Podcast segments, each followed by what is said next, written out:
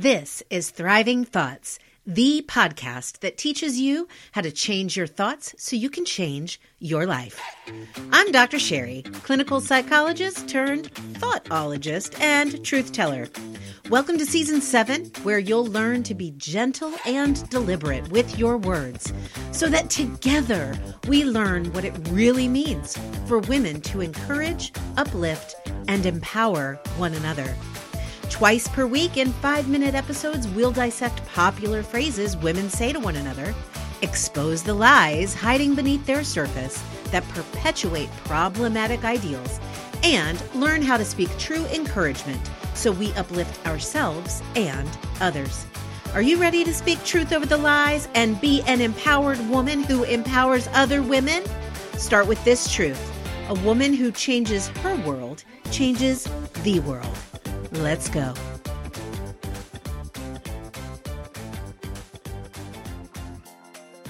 When I went through a breakup a little over two years ago, loved ones said to me, You deserve better. I had to invest thoughtful energy to work through the hurt this quote unquote encouragement evoked. My initial reaction was to feel hurt, then angry, and sometimes indignant because of the implications attached to it. You deserve better isn't a platitude offered to women only when they go through a relationship breakup. It applies to any unrealized desire. Perhaps you were fired from a job, a business partnership failed, a friend betrayed you, or the deal you were counting on fell through. Maybe you're the one who said you deserve better to a hurting friend. As women, we deserve better. More accurately, we deserve to be encouraged differently in a way that validates, encourages, and challenges us. And the popular consolation, you deserve better, doesn't meet those standards. Before we explore an alternative to encouraging a woman going through disappointment or devastation, it's critical for us as recipients of such a comment to own our response to it. While this season offers you more encouraging ways to uplift one another, the truth has been and always will be that you must first focus on what you control, and that's your response to someone or something. It is your interpretation of someone's words that offend, not the words themselves. You owe it to yourself to do the deep work of responding with a growth mindset.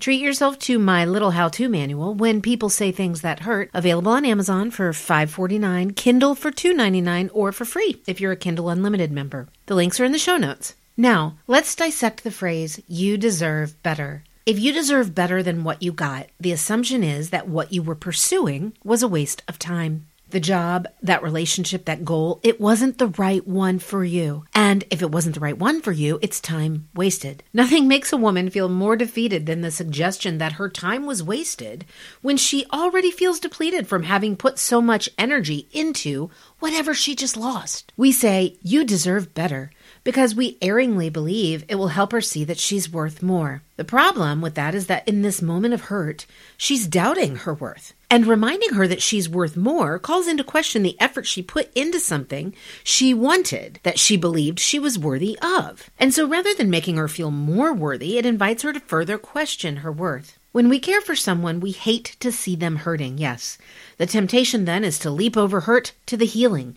Statements like, you deserve better, are a prime example. But in leaping over the hurt, we deepen the wound and delay the healing. American author Neil Strauss said, Great things never came from comfort zones. When a loved one is hurting, we owe it to them to sit with them in the spaces of discomfort, in the hurt, not to hurry them along to the proverbial other side where things feel better. It's a Western phenomenon to avoid discomfort. More importantly, it's a habit that's left us emotionally trapped and stagnant. Growth, pushing ourselves outside our comfort zones, must always be the goal because stagnant things die. So, the way to truly uplift a friend is to first sit with them in the mud until they're the ones who say, I'm ready to get up. I'm ready to push on. Forcing healing on your timeline based on your level of comfort will always stifle their own and perpetuate the lie that we just have to get up, dust ourselves off, and move on. No, we must sit in the dark, in the discomfort, use it to understand ourselves, and then get up and move with our discoveries rather than on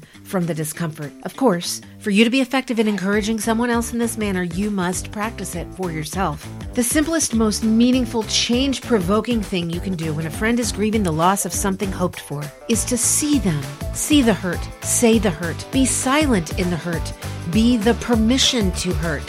When you see her, she can see herself. Be a mirror, not someone who's so uncomfortable with hurt that you convince her to turn the page before she's ready. Be there, see her, and say what you see, especially if it's uncomfortable.